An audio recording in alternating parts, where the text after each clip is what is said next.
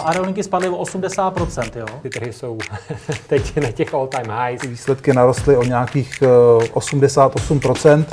Co vlastně se teďka stalo v rámci uh, SpaceXu, je prostě něco neuvěřitelného. Plyn, uh, emisní povolenky, jakoby v tuhle tu chvíli ten systém je nefunkční. Peníze nikdy nespí, ani ty vaše. Dobrý den, vážení posluchači. Vítáme vás u dalšího podcastu investičního webu.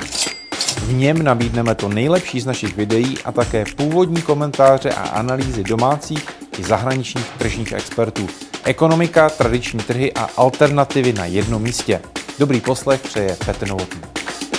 No, byla labuť. Jak pro koho? Protože samozřejmě my asi jsme to nečekali. To znamená, že pro nás ano, neočekávaná událost. Jestli pro Nazarbajeva, to je otázka, nevíme.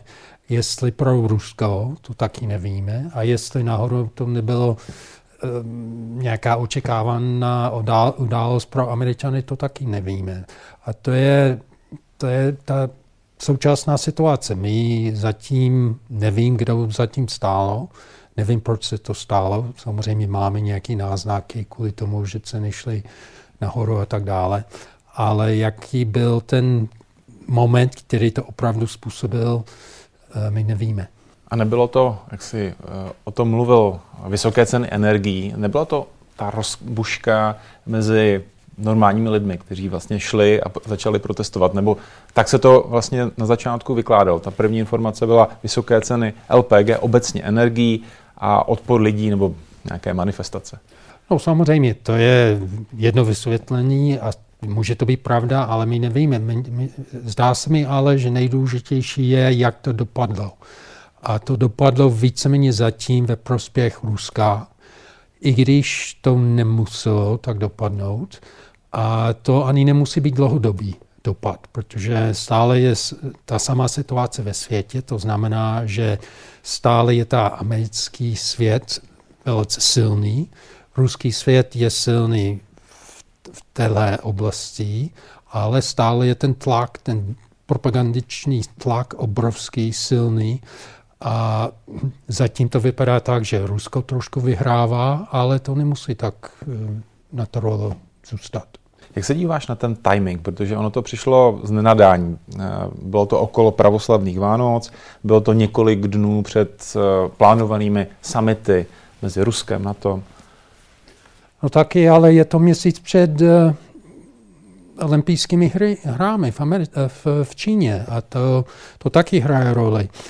Uh, já sleduji New York Times a další publikace a mluvili nedávno, minulý týden, před minulý týden, o tom, že americké, americké zájmy tam jsou, ale vůbec nemluvili o tom, kdo tam byl před rokem. Tam byl na návštěvě americký minister zahraničí Pompeo. Tam velice jasně přesvědčoval uh, místní politiky, aby zaujali postoj proti Číně. Máme ten, ten samý argument, to je, že špatně se zacházejí, že, že, že, um, že se utlačují minority. Ano, utlačují minority a že Pompeo chce, aby Kazachstán šel proti tomu. No a ten samý argument se používá, proč má být uh, diplomatický bojkot těch her za měsíc. No a to, to načasování taky může tomu svědčit. To, to prostě nevíme. Je tam, jsou tam různé události, uh, různé potenciální důvody. Výsledek ale je, že to tak dopadlo. A co ten možný scénář, eh, nová barevná revoluce, něco podobného, co se stalo na Ukrajině, Majdan, eh, to se také probíralo, možná toho hned někoho napadlo, že hele, další barevná revoluce může začít různým způsobem. No tak určitě to někomu napadlo, někomu napadlo, protože o tom mluvil Putin a říkal, že dá záruku, že se to, nebude, že se to nestane. A to byl klíčový moment, protože samozřejmě někdo o tom přemýšlel, vidí, jaké e, jsou neziskové organizace v Kazachstánu a v dalších postsovětských e, republikách a tak dále, ale když ruský prezident říká, my hodláme bojovat proti tomu, my dáme, vám dáme záruku, že nebudou tady barevné revoluce, no tak je to propaganda ze strany Ruska, anebo je to vyjádřený současné situace. A my to nemůžeme vědět, ale pokud je to propaganda, a jak se říká ve válce, první oběť je pravda, no tak čí pravda? Je, je Rusko v tomhle smyslu ta, ten nástroj propagandy, anebo je to nástroj pravdy? To znamená, že tam američané něco podnikali, a přiš, přišlo Rusko a řeklo, no takhle to nebude a my budeme, poder, eh, my budeme eh, podporovat naši spojence v této části ve střední Asii. No to trochu vypadá jako hybridní válka nebo jedna z forem. Eh, ví se, že Američané tam podporují řadu těch organizací na podporu demokracie, že tam prostě utrácí se peníze. Je dokonce zajímavé, že na sklonku roku americká ambasáda varovala, že tam můžou být nějaké demonstrace, takže nějaké náznaky tady jsou.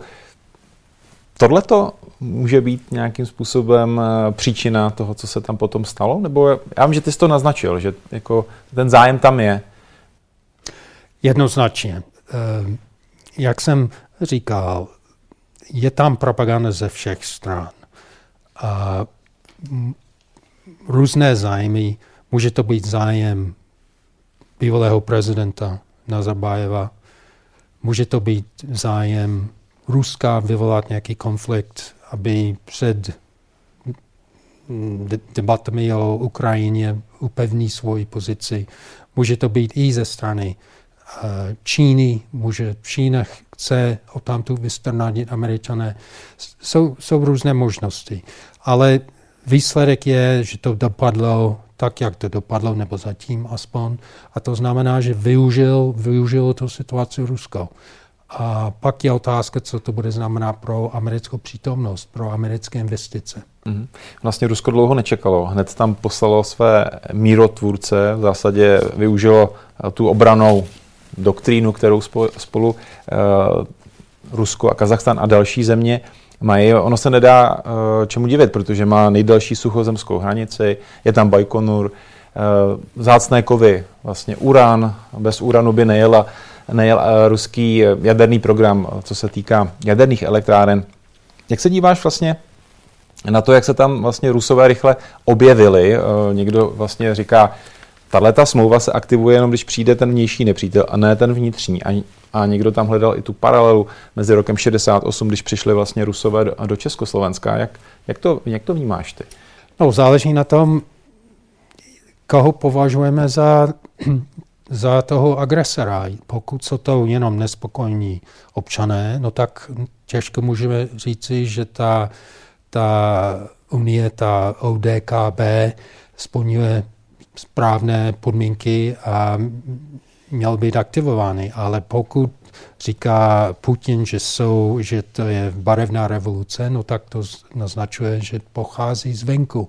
Takže když vyslali vojáky, automaticky víceméně předpokládali, že vnější nepřítel je i zároveň vnitřní nepřítel. A samozřejmě, když tam je vyslali, tak americký minister zahraničních věcí tvrdil, no, že když přijdou Rusové, no tak obvykle zůstav, zůstanou strašně dlouho a tam byl náznak toho, že to je jako 68.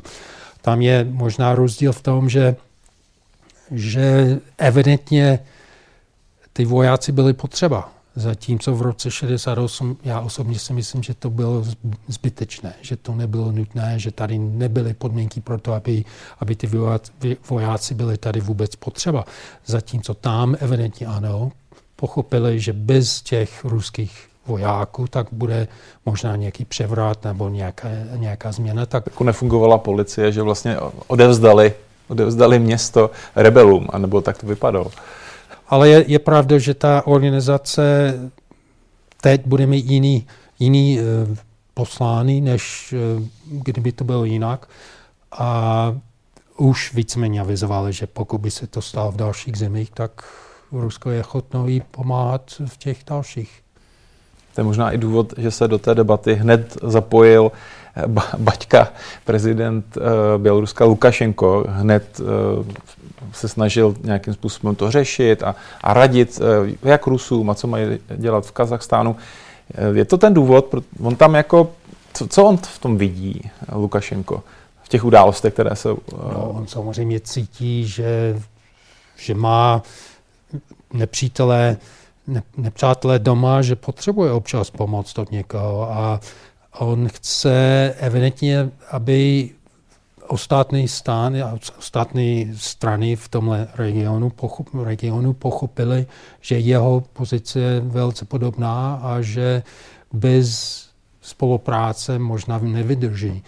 A jak jsem říkal před chvíli, zatím ta, ten americký svět je velice silný. A když vystupují různí komentátoři a říkají, že vlastně Rusko chce napadnout na Ukrajinu a tak dále a, a Putin je slabý a ruský, ruská ekonomika je jenom benzínka, která se přetváří jako velký stát a tak dále, no tak to na, na povrchu to vypadá tak, že ano, Západ je na, tam, je na tom podstatně lépe než, než eh, ten ruský svět.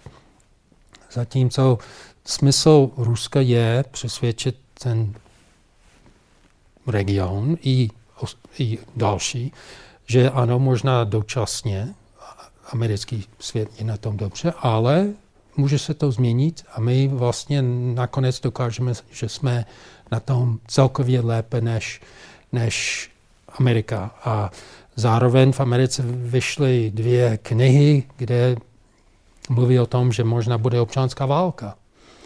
A v každý, v každý médii se o tom píše.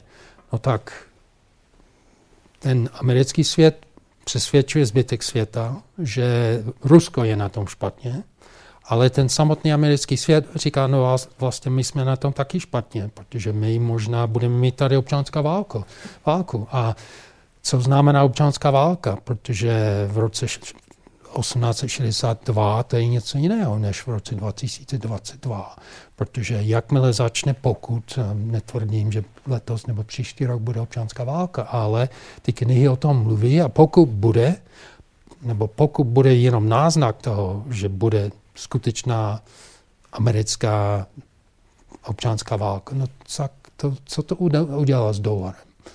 A jakmile půjde, půjde dolar dolů, no tak jaký budou mít vliv ty sankce, o kterých se mluví pořád, když Rusko napadne Ukrajinu, Amerika zavede prostě strašně přísné sankce.